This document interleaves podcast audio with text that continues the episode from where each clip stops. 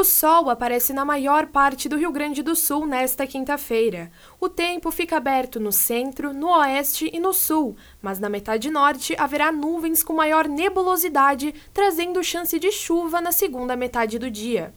O dia começa com temperaturas frias e deve gear em pontos do oeste, do sul, do centro do estado e em áreas da Serra Gaúcha. Mais ao sul, terá um tempo aberto e seco na madrugada.